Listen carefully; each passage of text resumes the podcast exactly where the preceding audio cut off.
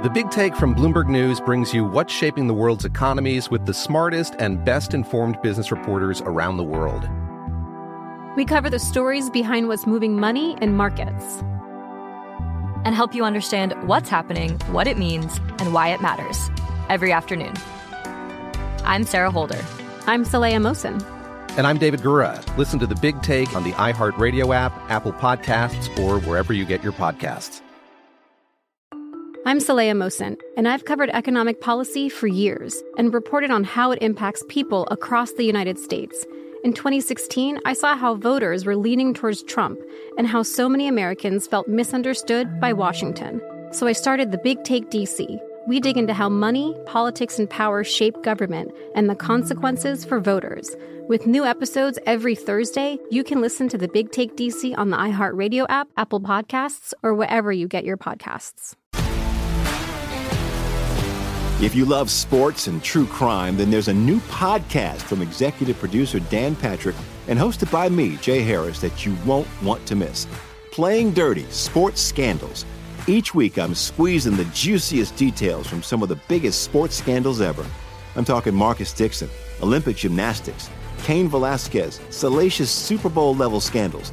Join me on the dark side of sports by listening to Playing Dirty Sports Scandals on the iHeartRadio app Apple Podcasts, or wherever you get your podcasts. I'm Hannah Storm, and my new podcast, NBA DNA with Hannah Storm, chronicles my six decades in professional basketball. From growing up in the sport to becoming one of sports TV's first female broadcasters. Join me as I dig deep into the game's history, unearth some wild stories, and talk to my friends from the world of basketball, from Dr. J to Charles Barkley. It's been a wild ride, and now I get to take you with me. Listen to NBA DNA with Hannah Storm on the iHeartRadio app, Apple Podcasts, or wherever you get your podcasts. You don't have to dip forever. You know that, right? You don't have to smoke forever. And the reason I say it like that is I have been that guy. I, have been that guy. I dipped for so long. And what would happen is I would decide I'm going to quit. Ah, it's bad for me. I'm going to quit. I'm a man. I don't need any help. I'm just going to quit cold turkey. And I would fail time and time and time again. I tried things like the patch, that didn't work. Gum, uh, sunflower seeds. I, I tried it all. It's just a matter of finding the right thing to help you quit. That's Jake's Mint Chew. Go, put in your dip. Just make sure it's Jake's Mint Chew.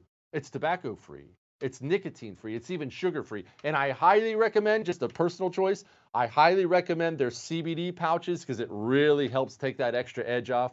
Get a jakesmintchew.com.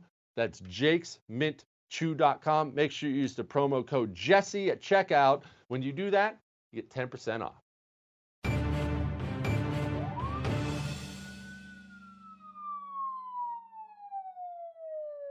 Tonight is our Cops Under Fire special, but before we get to that, I have to be honest. I have to go off about something separate for just a brief moment because it's absolutely boiling and I have to get this out. And you know what? You have to sit there and take it. So here we go. Word is out now Texas and Florida they are beginning to lock down again because of an increase in coronavirus cases and an increase in coronavirus hospitalizations. Couple things on this. One, I warned you. I warned you in the very, very beginning, the first day anybody suggested locking down anything because of coronavirus, I told you not only would it destroy the economy, but this would set a precedent for the future that these people, once you give them the power, once you and I give them the authority to just shut down a business whenever, they would never let it go. And of course, here they are again. We're going to shut down again. But we're not even going to talk about that. What I really want to go off about is this. I want I want to understand this, right? So somebody just clear this up for me, please. The government, federal, state, and local, all decided through their infinite government wisdom that we must lock ourselves in our homes, wipe out 40 million jobs, contract the economy by 5%, jack up a 4 to 5 trillion dollar deficit this year because of a virus with a 99.99% survival rate. They, they decided that. Okay, that alone was insane enough. I don't need to rehash that entire thing and get my blood pressure going again. Then, almost miraculously, it's like it was from God. There's a horrible cop killing in Minneapolis, and people flood the streets for two or three weeks. Not only did they flood the streets for two or three weeks, they did so, get this, they did so with the media who just told you all you were going to die from coronavirus. They just they did so with that media cheering them on and this is this might be my favorite part of all time. They did so with the cities issuing them permits to have these mass gatherings where people are butted up next to each other with the signs and the protests and ah cops are the enemy. Now there's an increase, surprise, surprise, in coronavirus cases in cities like, oh, gee, Houston, where I live. What just got done happening in Houston? Uh, about 10,000 uh, funerals for George Floyd. I can show you the pictures. There's mass gatherings everywhere. Floyd here, Floyd there. It's like it's like Winston Churchill died. And everybody gathered out, and the city offered a permit for it. Offered a permit for it. They let them all do it. And now cases are spiking again. And now we have orders. Bars have to close. Restaurants have new guidelines. You can't go rafting or tubing. You are not allowed, this is the best part, you are not allowed to gather in groups over 100 when a mere two, three weeks ago, they were encouraging massive gatherings for George Floyd. These are Republican problems, too, ladies and gentlemen. Texas is a Republican run state. Florida is a Republican run state. Stop kidding yourself that this is a Democrat problem. We have a massive, massive failure of Republican leadership from the very top to the very bottom in this country. I am mortified, shocked, and disgusted. And I can't even tell you what I would be thinking if I was a small business owner who was shut down for a month, two months, finally get to open back up and attempt to limp my way into existence, only to watch the streets flood with a bunch of people waving stupid signs and yelling about the cops, then to be told I once again have to close my doors once all there once they're all done in the streets, I'll tell you what I'd be doing. I'd be putting up a gigantic Black Lives Matter sign in my window of my business and say, I'm staying open. There's my open for business card right there. God, if I seem upset, I'm a little upset. I'm going to be all right now. We're going to move on. To talk about cops under fire, which is actually only going to make me more upset. I just had to get that off my chest. Now, the GOP tried to pass a resolution. They tried to pass a resolution in support of police, which I know seems a little two faced since they just tried to pass a police reform bill. Democrats, of, poor, of course, opposed the GOP resolution supporting the police. It is amazing when you sit and think about it. It's not just our disgusting media, it's not just the people in the streets. One of the two major political parties in this country has come out blatantly against law enforcement. Amazing that we've gotten here. And now these geniuses in major cities, like maybe the most major one in the world, New York City, they are actively trying to slice a billion dollars with a B from their budget. Here's the NYPD police memo quote, a billion dollar cut to NYPD's operating budget would set the city back three decades and severely compromise the significant progress the NYPD has made in keeping crime at historic lows and New Yorkers safe. The only way to achieve it is by payroll cuts. Some people are saying that you can do it through attrition. That is totally incorrect. There will be layoffs. Oh, that's the thing, though it's more than just layoffs. It's more than elevated police suicides, which is horrible, and we're seeing it. It's more than elevated police retirements. We are changing the minds, we're changing the hearts of American society against our police officers. And look, I'm not one of these guys who comes out pro cop every time there's a cop controversy. I'm all about law enforcement reforms at a local level where they should happen. If you have gross police departments, and there most definitely are gross police departments, then that city and mayor should get involved and fix those police departments. However, we're not going to do this idiotic thing where we somehow decide cops are the bad guys cops are the problems in these horrible neighborhoods. That's the dumbest, most disingenuous, disingenuous article, disingenuous argument I've ever heard in my entire life. We're really going to pretend that cops are the issue? And we vilified these poor guys. Listen to this union boss. This isn't stained by someone in Minneapolis. It's still got a shine on it. And so do theirs. So do theirs. Stop treating us like animals and thugs and start treating us with some respect. That's what we're here today to say. We've been left out of the conversation. We've been vilified. It's disgusting. It's disgusting. Trying to make us embarrassed of our profession. 375 million interactions. Overwhelmingly, overwhelmingly positive. Nobody talks about all the police officers that were killed in the last week in the United States of America, and there were a number of them. We don't condone Minneapolis. We roundly reject what he did as disgusting. It's disgusting. It's not what we do.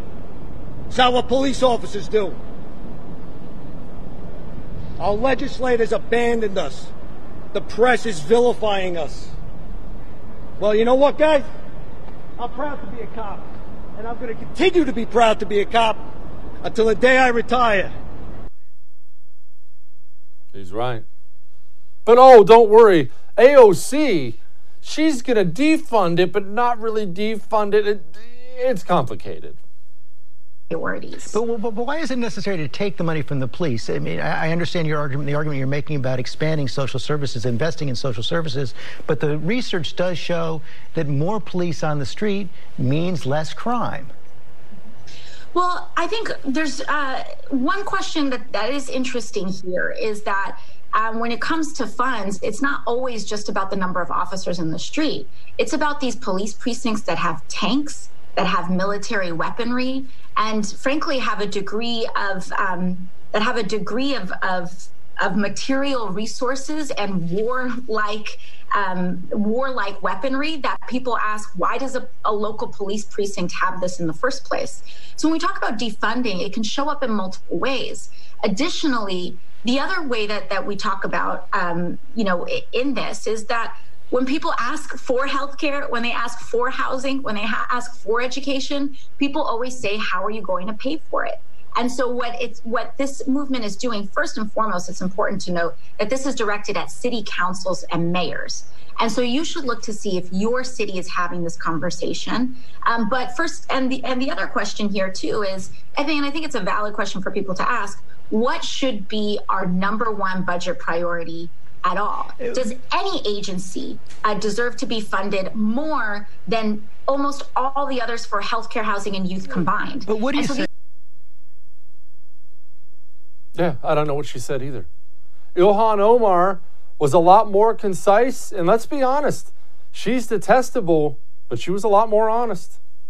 I will never stop saying not only do we need to disinvest for in police, but we need to completely dismantle the Minneapolis Police Department. The Minneapolis Police Department is rotten to the root. And so when we dismantle it, we get rid of that cancer and we allow for something beautiful to rise. Yeah, U.S. Congress is doing real well these days. That person is a United States congressman. Joe Biden, he's not he doesn't want to defund the police, but let's be honest, Joe Biden doesn't know where he is. No, I don't support defunding the police. I support conditioning federal aid to police based on whether or not they meet certain basic standards of decency and honorableness and, in fact, are able to demonstrate they can protect the community and everybody in the community.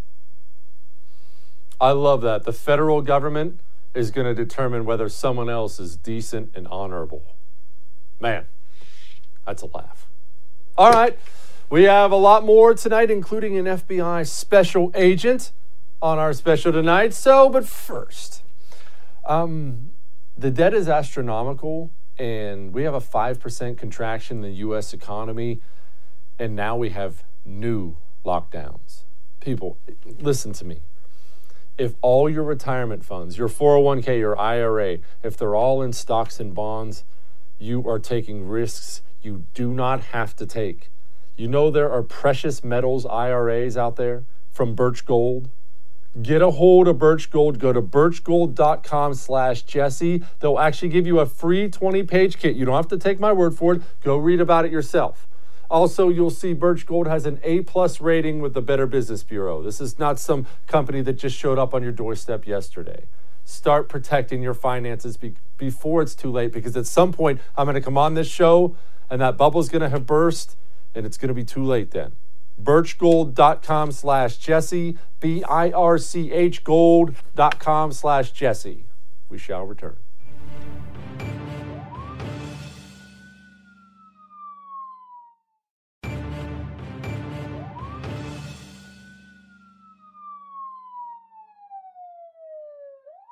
Joining me now is my friend Drew Berquist, host of This Is My Show with Drew Berquist. Drew, before we get to all the cop insanity, you are a Florida man.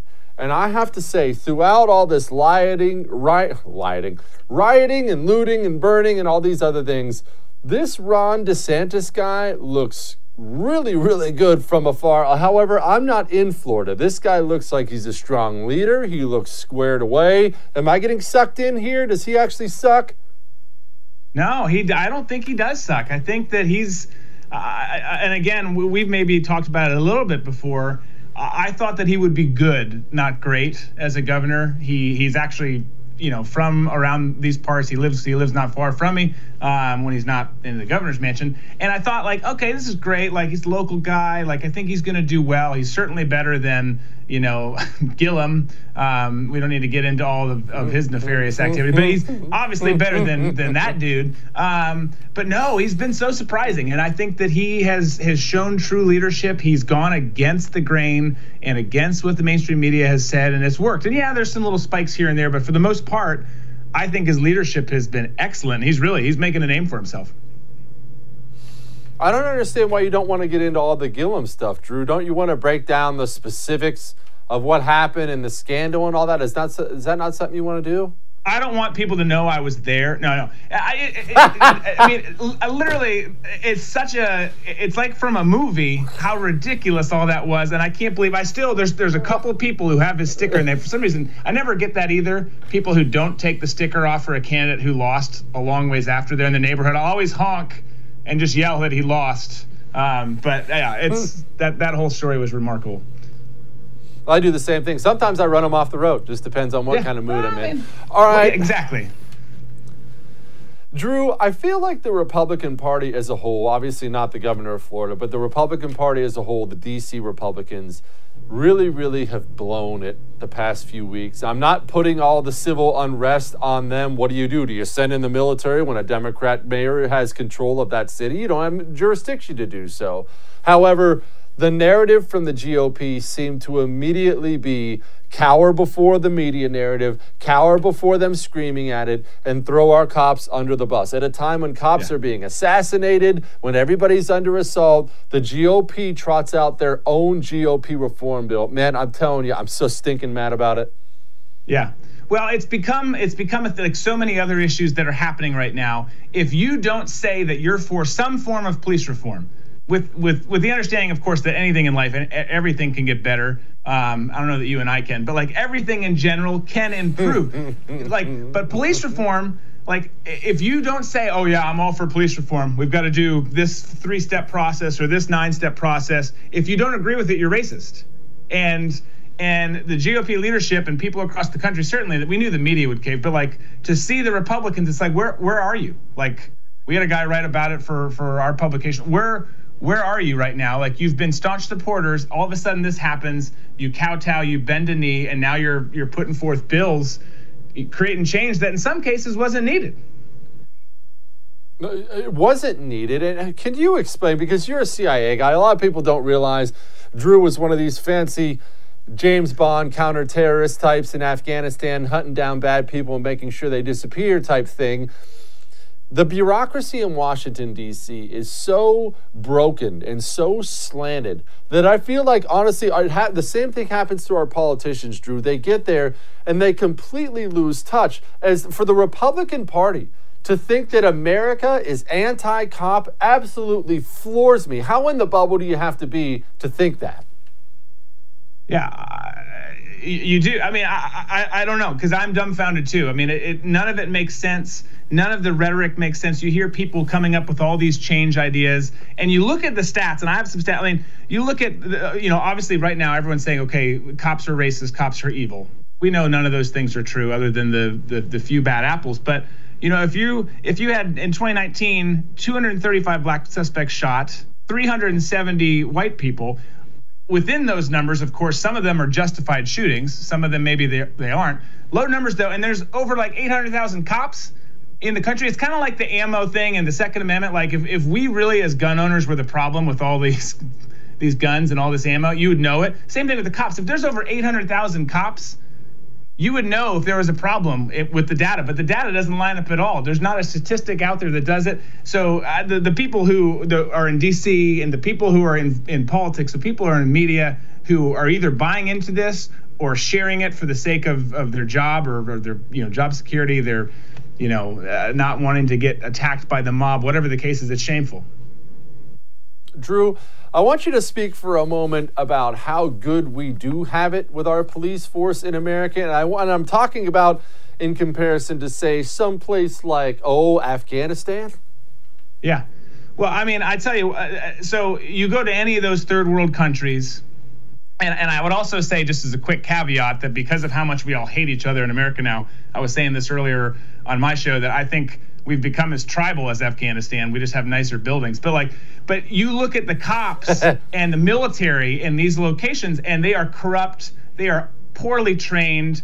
You know, they don't. They they abuse power. You know, power is king, and survivalism is king in those countries. So they they take it and they run with it, and and they get their hands into all sorts. You you find a, a clean cop or a clean military, and there are there are some great people over there, but but that's like finding the needle in the haystack, where it's the opposite here where you have a couple bad apples, but they're absolutely the minority and they're few and far between and and they don't have as much of a why. Here there's a huge why. Why do i want to do this? I want to help my community. I want to give back. I want to get bad people off the street. There it's just i i, I need a job or i'm going to die. Like here people are doing it for a darn good reason and right now we're taking that reason away from them. There's there's no motivation to do this when they want to go help the American public, and the American public says, you know what, screw you, we don't like you, you're an awful person. Like, why why would you want to do your job?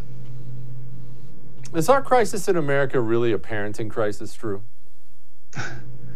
yeah, I think it kind of is. I mean, I tell you what, like I I'm trying not to be guilty of it myself, but I I I think a lot of it stems from that, like you know, we started giving everybody trophies and everyone's opinion matters. Your opinion doesn't matter. Some of your opinions don't matter. Like, like, uh, like that that has really fostered this this whole situation to the point where now you have to agree with what everyone says. Everyone has to, you know, it's just it's. Yeah. I, I think a lot of it comes back. I don't know what the percentage is. I don't know how we we get scientific about that, but it certainly plays a very big role. What should we be doing about the university system in this country? I have to be honest, when I see all this anti cop, cops are the enemy, anti America, America's the enemy, I point fingers, Drew, and I point fingers at our disgusting education system in this country, and I'm amazed nobody at a national level in, uh, in our party seems intent on doing anything about it. Yeah. No, I loved I loved how you went after Yale and some of the schools this past week. I, I think that's great. I I, I don't know uh, because I think that the system. I hate the word systemic right now because it's just being overused and, and it's a conversation that we don't need need to have necessarily. But like, but I think the system is so broken that you know, for me, it's like, all right, well, we're looking at Liberty University. We're looking at some of these schools who've kind of kept their head on straight and like still care about you know, Christian values, the Constitution, you know, all the stuff that America was built on. Um, but, but some of these other schools, they're beyond. It's, it's like we've talked about before with our relations in this country. Some of them are just beyond repair. Like, and there's great kids who go there. There's great kids who come out of there, uh, whether it's an Ivy League school or one of the big, you know, more popular public schools that just are a liberal arts schools. But but I, I, don't know. I think you've got to kind of start over. I, I, know for me, and I'm sure you've had different thoughts. As my kids get to that college age, the the the thought process is going to be completely different than it was for my parents. And my parents are probably just glad that I got in somewhere. But like for for for when my kids get there, like it's going to be a totally different story because I don't want to send my kids to these places that are literally they don't call it that, but they're literally brainwashing them and teaching them values that go completely contrary to what we have taught our kids and what this this country was founded on. My parents were also glad I got in somewhere, and then I got a 0.0 grade point average my first semester of college. Did you know that, Drew? Well, but that's impressive in its own right. I did too have a. There's once I got a, a, a report card at the end of a semester and realized I had a, an F in a class, and I was shocked to find out I had an F in it because I didn't even know I had the class. So that's. How did I get an F? Because I never went. Didn't know I had it. Drew Berquist, host of This Is My Show with Drew Berquist. Thank you, buddy. Thank you. Thanks for having me. Do you know right now you might be the victim of a bad, bad crime that's going to cost you a ton of money? It's, it's true. Home title theft has the FBI freaking out right now because your home title is no longer a dusty piece of paper in a bank vault. It's now online and anything online can be stolen. These cyber criminals, the things they can do with a few minutes, it is unreal. Home Title Lock is out there. They are spreading the word that criminals are getting a hold of your home title, putting your signature on it, taking it to a lending institution, taking out a loan against your title, and they take off and you are stuck holding the bill. It is a major problem, way bigger than anything like identity theft or credit card theft. It's spreading across the country. It is the new frontier in online crime. Protect yourself with HomeTitleLock.com. Go there now, register your address, and find out you might already be a victim of it. While you're there, use the code Jesse. Get yourself 30 days of free protection. All right, we got more.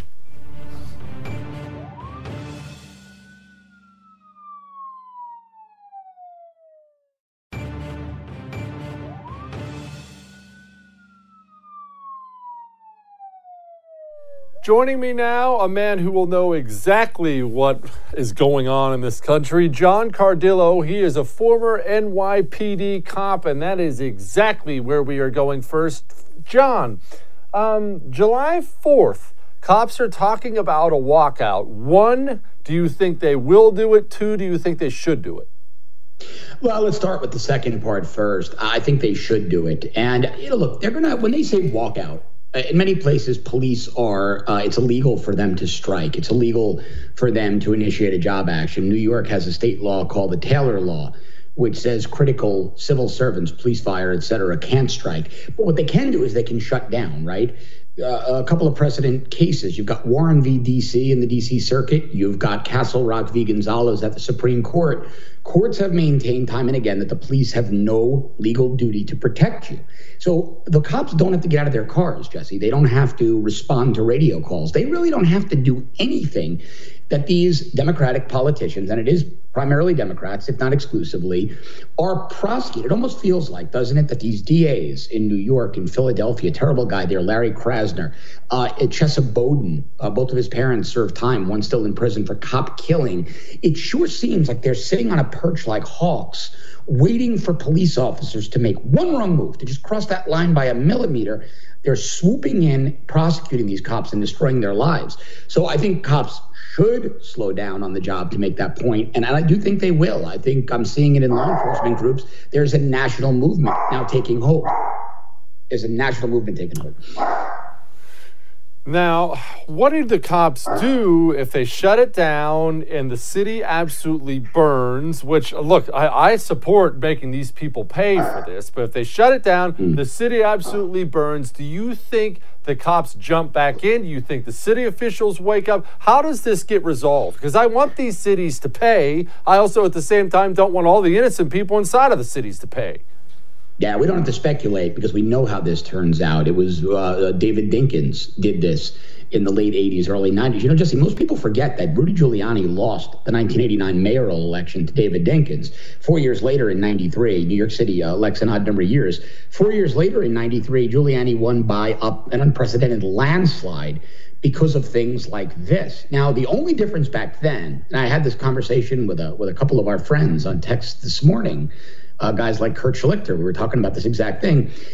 Back then, you had NYPD leadership that was willing to buck the system, go against the mayor's office, and shut down the unrest. There were a lot of riots in New York back in the late 80s. You had the uh, Tompkins Square riots where the squatters started to demand they were given free housing and just took over buildings. You had Washington Heights riots a false narrative over a police shooting. The FBI later determined the shooting was 100% justifiable. The bad guy had a gun. David Dinkins paid for that guy's funeral, a guy who tried to kill police. And he, and he indicted the cops in the court of public opinion. The public finally got sick of it. The residents of the city of New York said enough with the crime, and we had two terms of Giuliani and three terms of Bloomberg. I have every problem in the world with Michael Bloomberg, but the one bit of credit you got to give him, he was a law and order guy. He let the NYPD do their job. So I think we know how the story ends. And I believe it ends, maybe not this cycle in 16, but it's going to end with massive voter backlash against these leftist politicians. Is this worse than those previous times, John? I don't like to get so myopic. I pretend that everything happening today is the worst thing that's ever mm. happened before. It's certainly the worst I've seen in my adult life. Is it the worst that you can remember?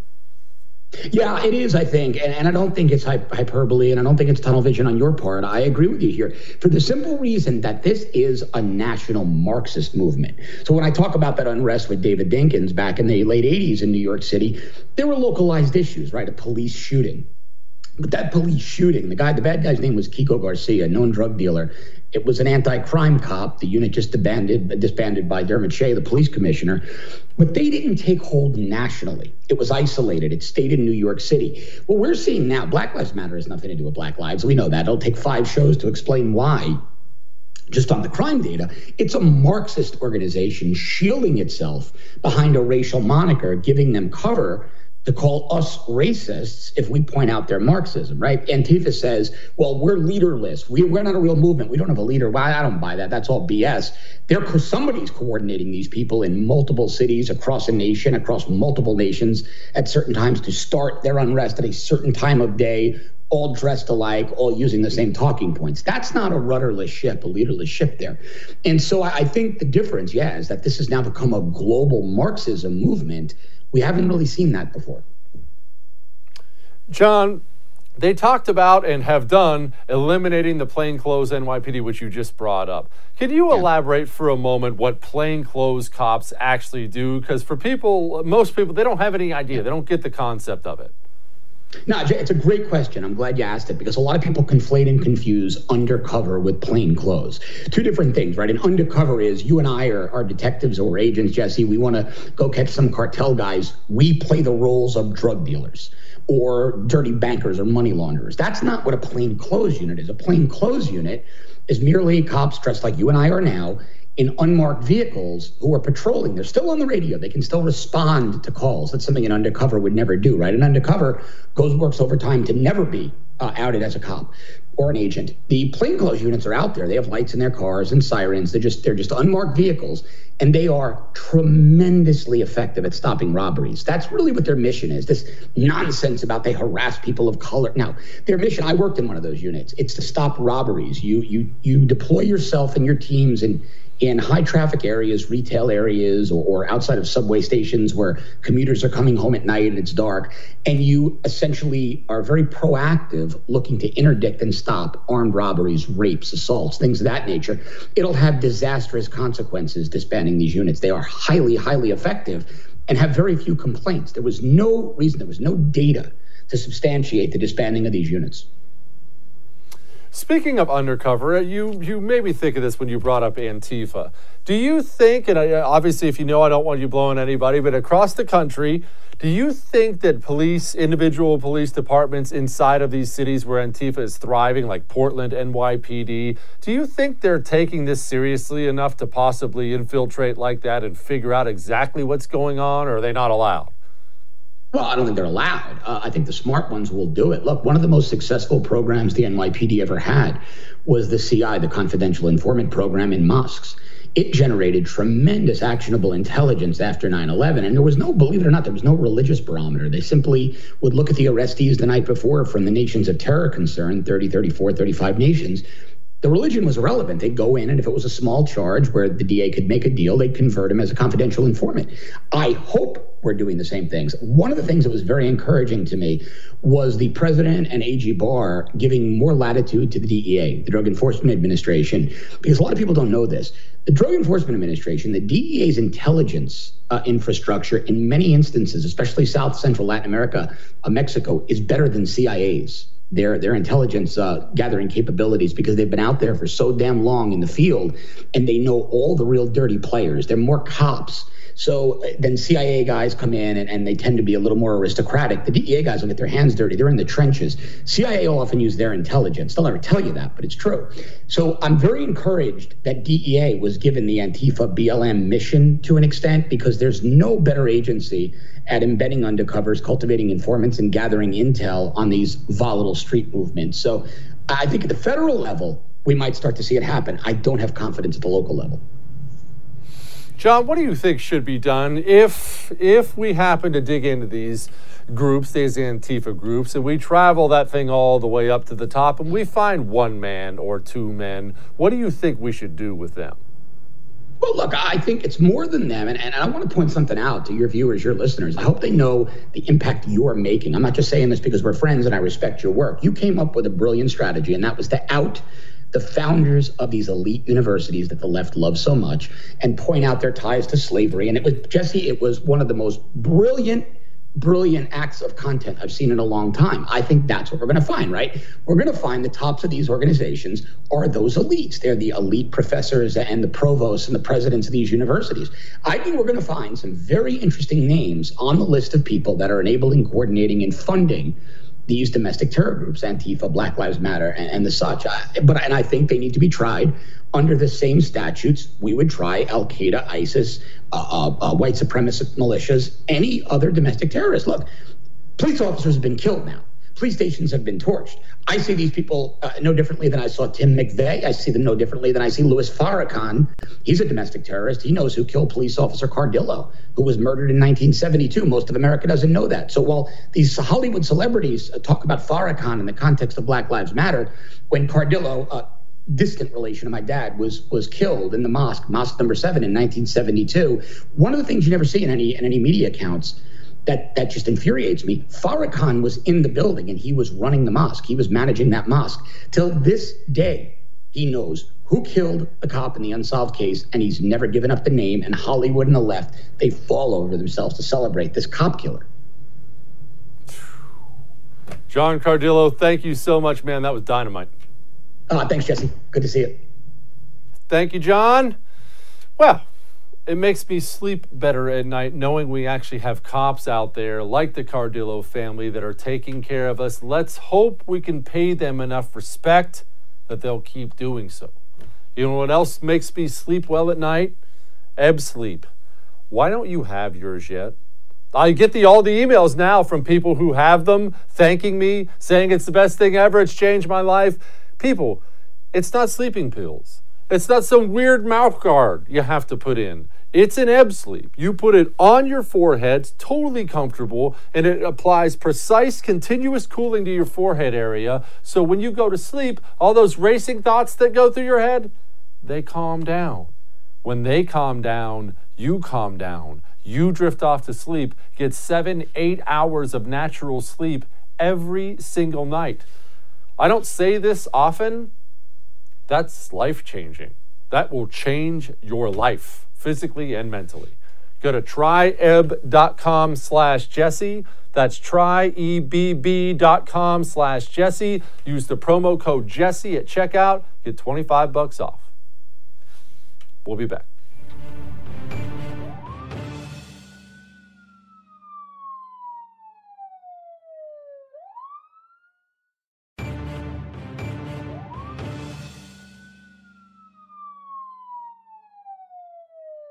Joining me now, retired FBI Special Agent Bobby Chacon. Bobby, before we get into everything else and this absolute madness going on out there right now, I've always wanted to know what does it take to be a special agent over a regular agent?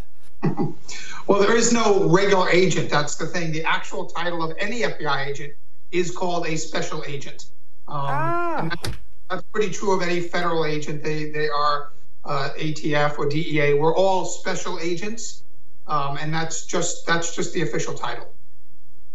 Do you get to pick your specialty when you go into the FBI, or is it just more like the military, or at least somewhat like the military, where they just kind of give you one and you're stuck doing it? You know, um, the term we used to hear a lot is the needs of the bureau. You will be slotted by the needs of the bureau. Now, of course if you come in and you have a particular skill, for example, a language ability or um, computer science or something like that, um, you will spend the first two years, your probationary period, getting the foundation of what it is to be an investigator.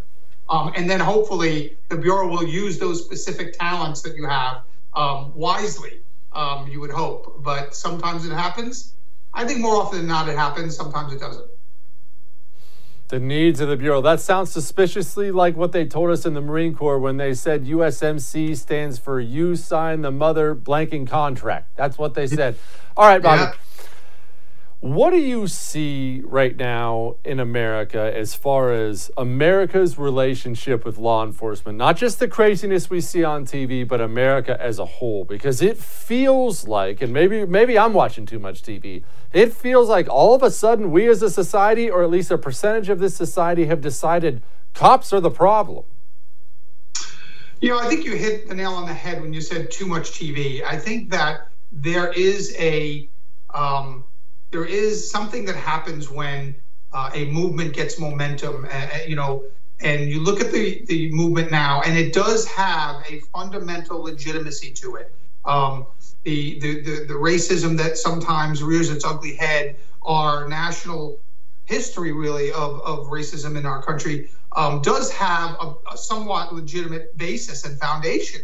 However, I think the frustration with with people who are subject to some of these racist, uh, systemic racist policies, or however you see it, I think they're frustrated with the fact that in many areas of the country uh, that have had these things from the from the early 1960s when the Civil Rights Acts were passed and all the aid came in, you had Democratic governors and you had Democratic mayors leading these cities, and nothing has gotten better in, in, fact, some of these people view their lives as much worse over the last 50 years. So the frustration bubbles up and they need an outlet to take it out on. And it's very easy to look at the murder of someone like George Floyd, which should never have happened, and then apply all of the bad deeds to that particular set of people, which factually just is not correct. I mean, if you look at the numbers, the facts, the, the FBI compiles the Uniform Crime Report every year, it, it, it compiles the data um, of, of white police officers killing um, unarmed black people, of white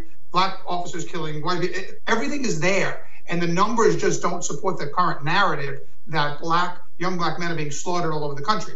Um, but that's a very emotional, visceral nerve to touch when you have a video like we had in the George Floyd case. So I think what's happened is everything is bubbled over, everything is boiled over, um, and rationale has kind of gone out the window. If we really want to find the root of this problem, which, as I think, is there's some legitimacy to, it's not the police. It's the systemic systems within the government that are supposed to help people um, that have been subjected to past wrongs. And, and that's your social services systems and your educational systems and things like that, which, by the way, have gotten many, many, you know, billions of dollars in funds, and there's no been no accountability for results. And so I think that that there's a frustration that has to be taken out. They want a pound of flesh, and the police are the easiest target to go after that pound of flesh. Well, I mean, who I, I for one am stunned, Bobby, absolutely stunned that a government agency, a government program would be wasteful and inefficient. That just absolutely blows me away. I have to say, I find a cop's job today to be impossible. I have a very little bit of experience in law enforcement when I was in the Marine Corps, and just even then it was frustrating because you're constantly dealing with the muck of society and constantly having to remain above board, be above it all, do everything right all the time. Only now everybody's got a cell phone camera. Whenever you have your worst moment, it's all being caught on there. I just don't know how a cop could possibly do it these days. How? Well, yeah, there's that, and there's one of the one of the side effects of all of these movements are just just a general lowering of respect for authority, a lowering of respect for the police. And I don't think that should be discounted because you have you, you see these um, these young people, even young white people, in the face of these officers, screaming at them, calling them horrible names, telling them they're horrible people. And you know these these kids who come out, they they, they go home and and they don't have to ride around with that cop overnight and and and and deal with what that cop has to deal with all the time. Now, that is not an excuse for a violent assault on, on somebody that's unarmed, and that is not. But but to to understand the, Um, what police do day in and day out would help greatly in this narrative. We're just not getting that part of the story. We we, we once in a while they'll throw a token story of, of a police officer helping somebody, but that's the norm. That's not the exception. The exception is the George Floyd case. That's the exception. The norm is that there are thousands of officers, tens of thousands of officers out there every day helping people, saving lives, saving black lives, by the way, and saving white lives as, well every single day. That's the norm. The exception is when these horrific acts take place and there's a system and mechanism to address them, but it's certainly not to defund the police. No, it's not. And I'll tell you, nothing for me epitomizes what this last few weeks of completely disingenuous insanity has, has, you know, nothing epitomizes it better for me than the fact they canceled live PD and cops off of television. I know that sounds like a small thing. There were just television shows. People watched that and gave themselves a lot better perspective on what you just said. It's basically a virtual ride along. You get immersed. This is what the guy's dealing with. He's dealing with the meth head. He's dealing with running down the dark alley with somebody running away from him, has no idea what he holds. It was it was the one bit of perspective the average Joe could get, and we took that away too, Bobby. And by the way, both of the shows you mentioned, um, Cops has been on the air for like 30 years, and and Live PD for A and E was one of their top rated shows. And it what that tells us is people want to see that. People want to be brought along. People want to understand the job of a cop. These are live, like you said, almost ride-alongs, and and the audiences of those shows, the longevity of those shows tells us that people want to see it. The American people want to witness it. They want to be ride-alongs. Everybody screams about um, uh, uh, cameras, body-worn cameras. Well, that you have it. You have a front row seat with those types of shows, and now we're removing them from the air. Not because people don't want to watch them. Clearly, their their ratings and their longevity tell us that people want to watch them because you you and I both know that if they weren't making money for that network and if they didn't have the audience, they wouldn't be on regardless. But the fact is that the one show has been on for 30 years and the other one is the top rated show on that network tells us that the American people want to be there. They want to watch the officers in action. And, and and you're right, it does give you a front row seat. My dad was a, a police officer in New York City in the 50s, 60s, and 70s before cell phones and before video. But he used to come home and complain that he was being asked to be a preacher and a marriage counselor and a psychologist and, and, and God knows what else, uh, all in the same shift. Uh, by the way, the first he would be the first to admit he wasn't trained to do any of those things. And so um, I think there's been, you know, talk about a failure. There's been a failure to provide our police officers and our law enforcement with the proper tools to deal with, say, mental mental health issues. Now, there are some departments like the LAPD who has the MEU, which we call the Mental Evaluation Unit, who now roll out with police officers when they're responding to a call that might have a mental health component to it. But we need more of those kinds of things. We need to give police officers more ways to deal with violent offenders or mentally ill offenders or chronic offenders or things like that. They just don't have the tools. Bobby Chacon, thank you so much tonight. Thanks for everything you've done. Thanks, thanks, thanks for having me. All right, before we leave here, I want you to do me a favor. Have I ever asked you to do anything? Have I ever asked you, given you some kind of an action item for the show? Well, now I am. I understand that there's a chance you've had a negative interaction or two with law enforcement in the past. I have. Most of the time, that's my fault because I drive too fast, so on and so forth. But you also do need to understand the vast, vast majority, majority of these guys are out there every night while you and I are in the recliner watching some Netflix, had pizza with the fam, hanging out, maybe play some cards, do your thing. Those guys are wading through all the crap in this place. And right now, as we speak, those guys feel like America hates them. So, all I'm asking, depending on your financial situation, order a pizza or several pizzas and send them down to your local police department or sheriff's department. I've never asked you to do anything like that before. Don't know that I ever will again. Now is a great time to send it down there, and if you can, attach a little note to it that just says, Thank you. All right. See ya.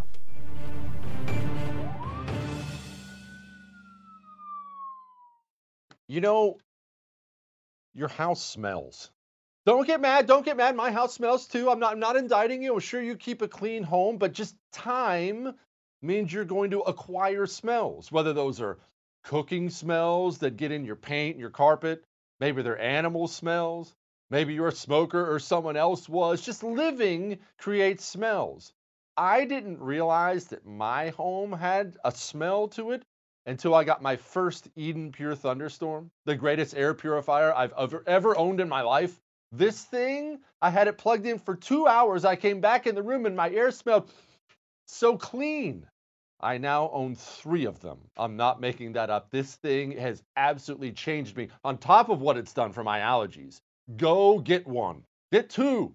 Be like me and get three. Go to EdenPureDeals.com. Make sure you use the promo code Jesse. That gets you 10 bucks off and free shipping. EdenPureDeals.com, promo code Jesse. I'm Saleha Mohsin, and I've covered economic policy for years and reported on how it impacts people across the United States. In 2016, I saw how voters were leaning towards Trump and how so many Americans felt misunderstood by Washington. So I started the Big Take DC. We dig into how money, politics, and power shape government and the consequences for voters. With new episodes every Thursday, you can listen to the Big Take DC on the iHeartRadio app, Apple Podcasts, or wherever you get your podcasts. The Big Take from Bloomberg News brings you what's shaping the world's economies with the smartest and best informed business reporters around the world.